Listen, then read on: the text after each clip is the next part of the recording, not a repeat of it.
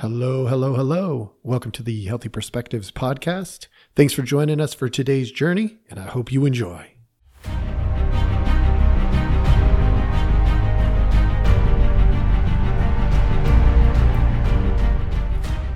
Hello, hello, hello. Thanks for joining us. We always appreciate your time, so glad you chose us. Today, I want to talk a little bit about extremes uh, you know, in light of something that happened this weekend, I actually had three other ideas for today's podcast and decided that I needed to change course. We have some extreme behaviors of violence. Uh, what happened in Buffalo with an extremist going in and and harming, uh, you know, 13 people, um, many of which died. Uh, it's just, it's not acceptable. Uh, I want to start with that. That's not acceptable behavior. Violence is not going to solve what we are seeing in our world. So, with that in mind, uh, I wanted to hit a little bit on how some of this is being uh, projected out into the world and you know eventually i want to i want to wrap up and explain to you why this was such an important topic i want to start with this positive psychology. Positive psychology. That's that's my profession. I'm I'm a, a therapist, a, a counselor. I'm a licensed professional counselor. And to become an LCPC, I had to go through all kinds of theory and all kinds of application, uh, you know, technique. So theory and technique, which you've heard me talk about in other podcasts. Positive psychology I'm going to paint this for you as briefly as I can. I was, uh, you know, I played some baseball in, in high school and college. And one of the things uh, that that I liked was studying the game and studying the uh, the psychology of the game because you know it turns out I, I work with athletes and stuff from time to time as well, which is this is super helpful this was this was really old research. So I, am assuming we've got better research today, and I, I didn't look it up. Uh, but let's just go with the numbers that were that were in um, you know the the mid 2000s, like around 2005, 2006, um, maybe even a little bit earlier than that. In the study of positive psychology, it suggests something like this: if you tell a pitcher on the mound. For those of you who don't like baseball, I apologize for using this analogy, not for liking and loving the game. If you tell a pitcher on the mound, do not throw it down and in. Same would be true in softball. Don't throw it down and in. A pitcher is over 30% more likely to throw it down and in. We started asking the question, why? We told them not to throw it. They could throw it anywhere else they want, just not down and in. Well, if that same pitcher was told, throw it up and away, or any other spot, down and away, up and in, if they were told to throw it up and away, they were 70% more likely to hit their spot. Those are statistically significant. That's massive shifts. Those were the, that was the data that I researched, and again, this was probably 15 years ago. The, the, the research may suggest you know that those numbers aren't perfect. Um, maybe it's only a 50% increase, or maybe it's it's only uh, you know a 20% increase in the uh, uh, the spot. But let's say it were only a 5% difference in both directions. I can make a 10% change just by focusing on what I want as opposed to what I don't. Like that is that is a huge amount of difference. To focus on what I want as opposed to what I don't. So when I see somebody write a goal, you know, I don't want to fill in the blank anymore. The focus, though that may be a great idea, if the focus is not on what we want, but what we don't want, we're more likely to get more of what we don't want. Positive psychology. You can go do the research on your own. I'm sure those those data points have shifted over time. We probably have more data. It may strengthen my argument. It may weaken it a little bit, but let's be real. With those data points that I gave you, let's say it was 50% off. We're still making a massive shift by focusing on what we want as opposed to what we don't want. When we focus on what we want, we also improve resiliency, the ability to survive and strengthen ourselves over time. And the reason that this happens in the positive psychology world is because resiliency comes from us noticing what we're getting.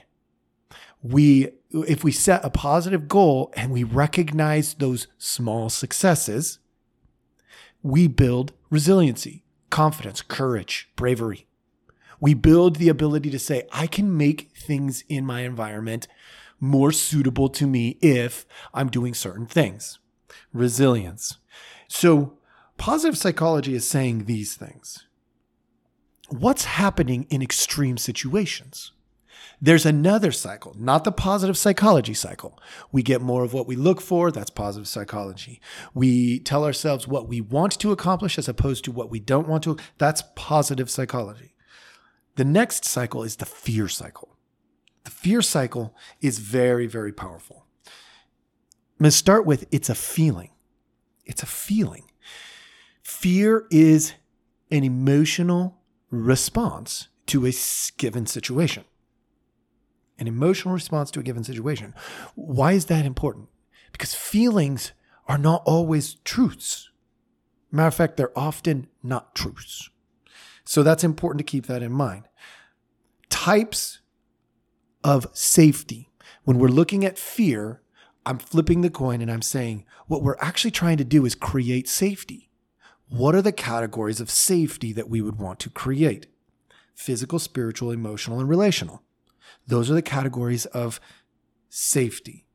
So if we harm physical safety, we harm spiritual safety, we harm emotional safety, and we harm relational safety, or any one of those categories, we are essentially inciting a, an emotional response fear. When people are afraid, the tendency is to survive. We want to survive. It's not about thriving when we're in fear. We want to survive. And the best way to survive, when you if you follow me, the best way to survive is relationally. To get together with other people and survive as a group. Humans have been doing that for thousands of years. If that's the necessity, then we cannot end up outside of the main groupings. Hence, these groupings become very, very, very important. Okay, so I'm going to recap real quick because I know I'm going through this kind of fast. Many of you I know out there are plenty, plenty brilliant. You're picking this up. You're like, okay, I'm tracking, I'm tracking. But for those of you who may have gotten lost, I'm going to just recap real quick. The positive psychology, I'm not going to go into the details. That's one angle. The other angle is the fear cycle. And the fear cycle is the feeling because it's a feeling, the types of safety which can, when they're damaged, can cause fear physical, spiritual, emotional, relational, and then the desire to be in a group because we survive best when we are grouped with other people. We do not survive best being alone on the outside. So, no matter what, we cannot end up on the outside. Hence, all this allying that's going on. People are joining this cause or this cause or this cause or this cause, and so it goes. This is, this is the psychological pathway to some of these extreme behaviors. When we focus on fear, I want to emphasize this. This is super important from a psychological standpoint. It eliminates time, energy, and resources for love, empathy, care, when we are focused on the fear, we don't have the time and space.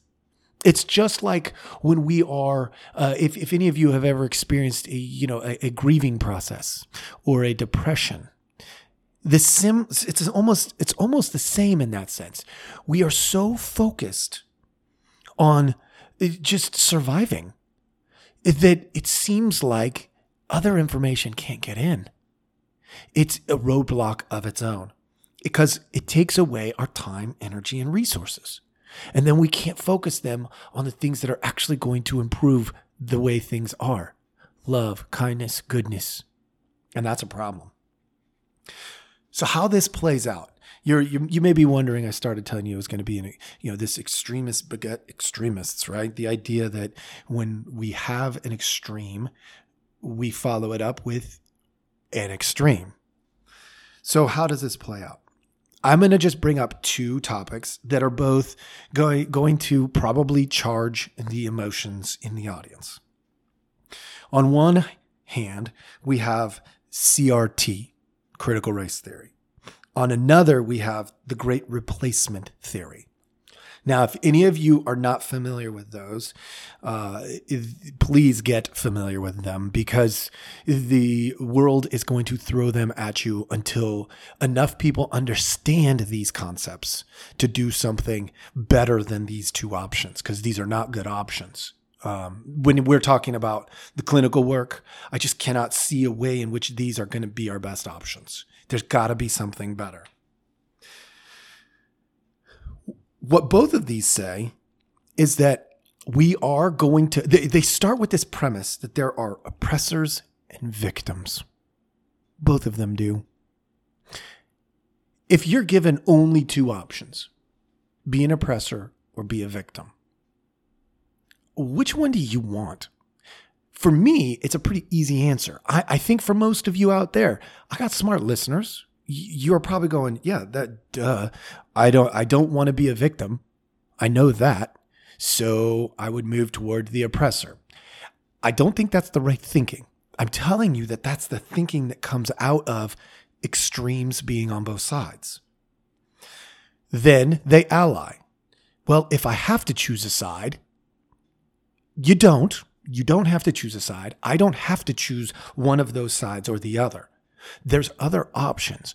But in the midst of fear, we tend to choose an ally. We tend to do that because remember what I said earlier in the fear cycle. We can't end up on the outside. So, thus we have extreme begets extreme. You start with extreme, you end with extreme. And it's not necessary. These are not truths. CRT doesn't tell truths. The great replacement theory doesn't tell truths. There may be some truths within each of them, but they are not truths. We are not destined to oppress. We don't have to be. We are also not destined to be victims. We don't have to be. So if we follow this positive psychology, the fear cycle, the solution becomes to me relatively obvious. Now, this is just to me. I, and remember, I'm in many ways, I'm like you in that I am having to learn and grow and get better myself. The most obvious solution to me is let's focus on we, what we want. We know that that changes that changes the dial a lot. We I, you know, my numbers may have been off because the research that I, I, when I researched it, you know, 15 years ago or so, you know, those numbers, but the research, positive psychology is still around and it's still around for a reason because it gives us information. It tells us that it's better to look at the positive. We're going to get more if we look for the positive around us, in us, We've got to look for positive. That doesn't mean that we can, um, you know, you know, get lost in looking for only positives. When we see something that's dangerous or not good, to recognize it is fine. But then the question quickly becomes, in positive psychology at least, okay, how do I focus my energy on what I want? That's the focus. Okay, if that bad thing is happening, how do I focus on what I want? Well, it's really obvious to me that we don't focus on CRT or the great replacement. What we focus on is how do we create love in our community so that our community doesn't have these extreme behaviors? How do we focus energy on my school?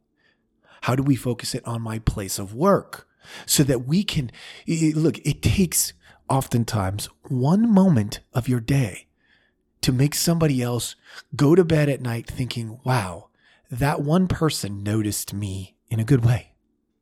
One moment of your day can do that. You can brighten somebody's day in one moment of yours, change their whole outlook in one moment. So I would say that's at least in part some of the solution. Now, I do want to hit on a couple of uh, of things about these these theories.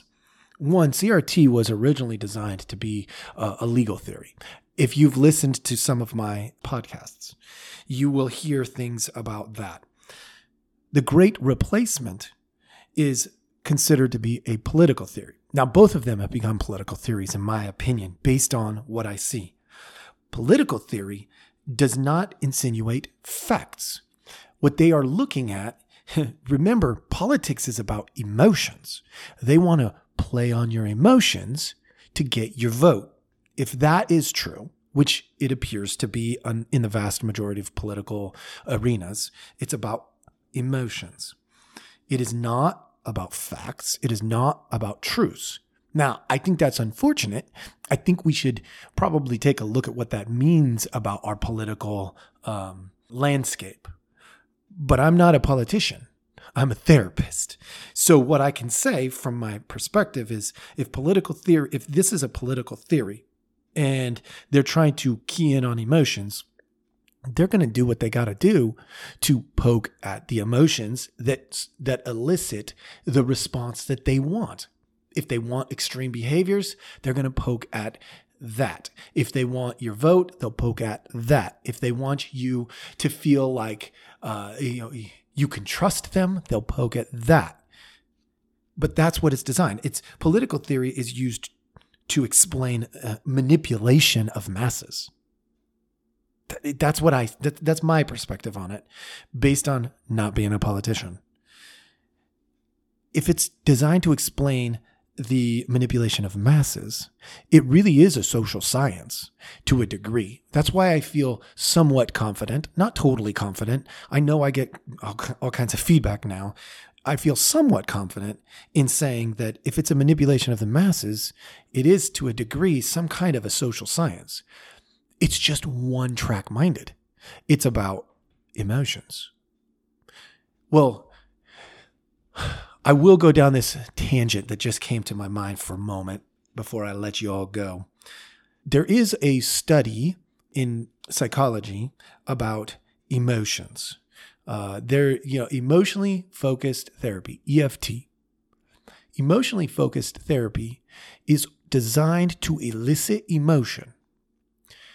And then it's designed to be able to use that to help um, an individual grow and become uh, more in control of the emotions.